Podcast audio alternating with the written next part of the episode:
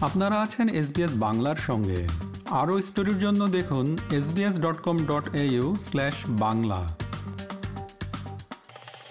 রানীর প্রতি শ্রদ্ধা নিবেদন করলেন অস্ট্রেলিয়ার রাজনৈতিক নেতারা। অস্ট্রেলিয়ার বর্তমান ও প্রাক্তন প্রধানমন্ত্রীরা পরলোকগত রানীর প্রতি শ্রদ্ধা নিবেদন করেছেন। অস্ট্রেলিয়ায় কাটানো তার সময়ের কথা স্মরণ করে তার দীর্ঘ জীবন উদযাপন করেছেন। তার মৃত্যুতে শোক প্রকাশ করার জন্য পার্লামেন্টের আগামী অধিবেশন স্থগিত করা হয়েছে এবং অ্যান্থনি অ্যালবানিজি শীঘ্রই তার অন্ত্যেষ্টিক্রিয়ায় যোগ দেওয়ার জন্য ইংল্যান্ডের উদ্দেশ্যে রওনা হবেন। তবে রানীর মৃত্যু অস্ট্রেলিয়ায় রাজতন্ত্রের সাথে সম্পর্ক নিয়ে প্রশ্ন উত্থাপন করেছে। সংসদ ভবনে আয়োজিত সশস্ত্র স্যালুট ও অর্ধনমিত জাতীয় পতাকা একটি যুগের পরিসমাপ্তির কথাই সবাইকে মনে করিয়ে দিচ্ছে।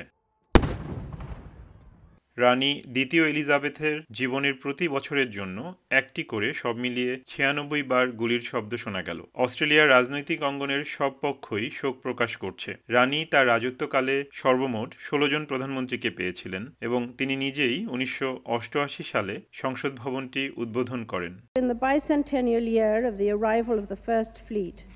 And in the 75th anniversary year of the foundation of Canberra, there can surely be no more appropriate day for the opening of this magnificent new home for the Commonwealth Parliament. প্রধানমন্ত্রী Anthony Albanese এই বিষণ্ণ শব্দমালার সাথে খুব সকালে জনসাধারণের উদ্দেশ্যে ভাষণ দেন Queen Elizabeth II has been a wise and encouraging guide, always wanting the best for our nation.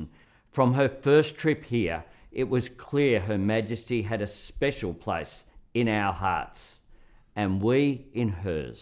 বিরোধী দলীয় নেতাও সকালবেলাতেই তার সমবেদনা জানিয়েছেন এবং অস্ট্রেলিয়ার ইতিহাসে রানীর ভূমিকার কথা স্মরণ করেন She was our sovereign, as she was for many other nations of the Commonwealth spread across the world's continents and oceans. A monarch who ruled with an absolutely huge heart and wisdom, both innate and gained from almost a century of life and experience.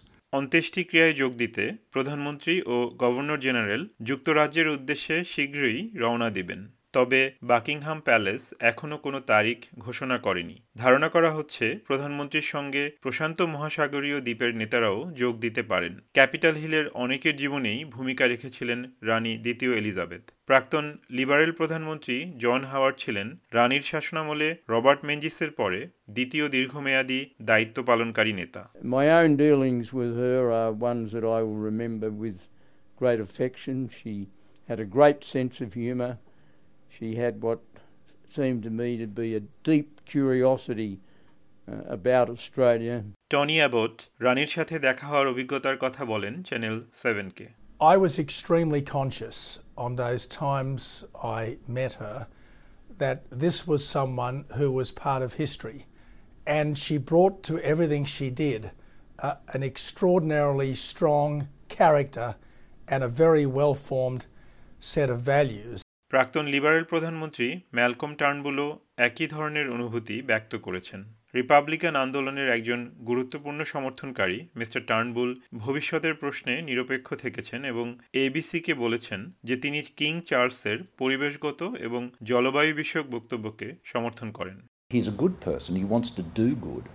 Uh, and he's, a, he's an environmentalist. You know, but obviously your next question's about the Republic, naturally.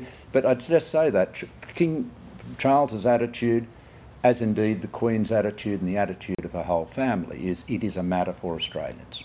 কিন্তু রানী এলিজাবেথের প্রয়াণ অস্ট্রেলিয়ার সাংবিধানিক ভবিষ্যৎ নিয়ে আলোচনাকে নতুন করে উস্কে দিয়েছে। গ্রিনস লিডার অ্যাডাম ব্যান্ড এবং দলটির ডেপুটি মেহরিন ফারুকি টুইটারের মাধ্যমে অস্ট্রেলিয়ার প্রতি রাজতন্ত্রের সাথে সম্পর্ক ছিন্ন করার এবং ভয়েস টু পার্লামেন্ট প্রতিষ্ঠার জন্য চাপ দেওয়ার আহ্বান জানিয়েছেন। তবে সাংবিধানিক ভয়েসের জন্য রেফারেন্ডাম ওয়ার্কিং গ্রুপের সদস্য এএনইউ এর অধ্যাপক পিটার ইউ বলেছেন, এই আলোচনা করার উপযুক্ত সময় এখন নয়।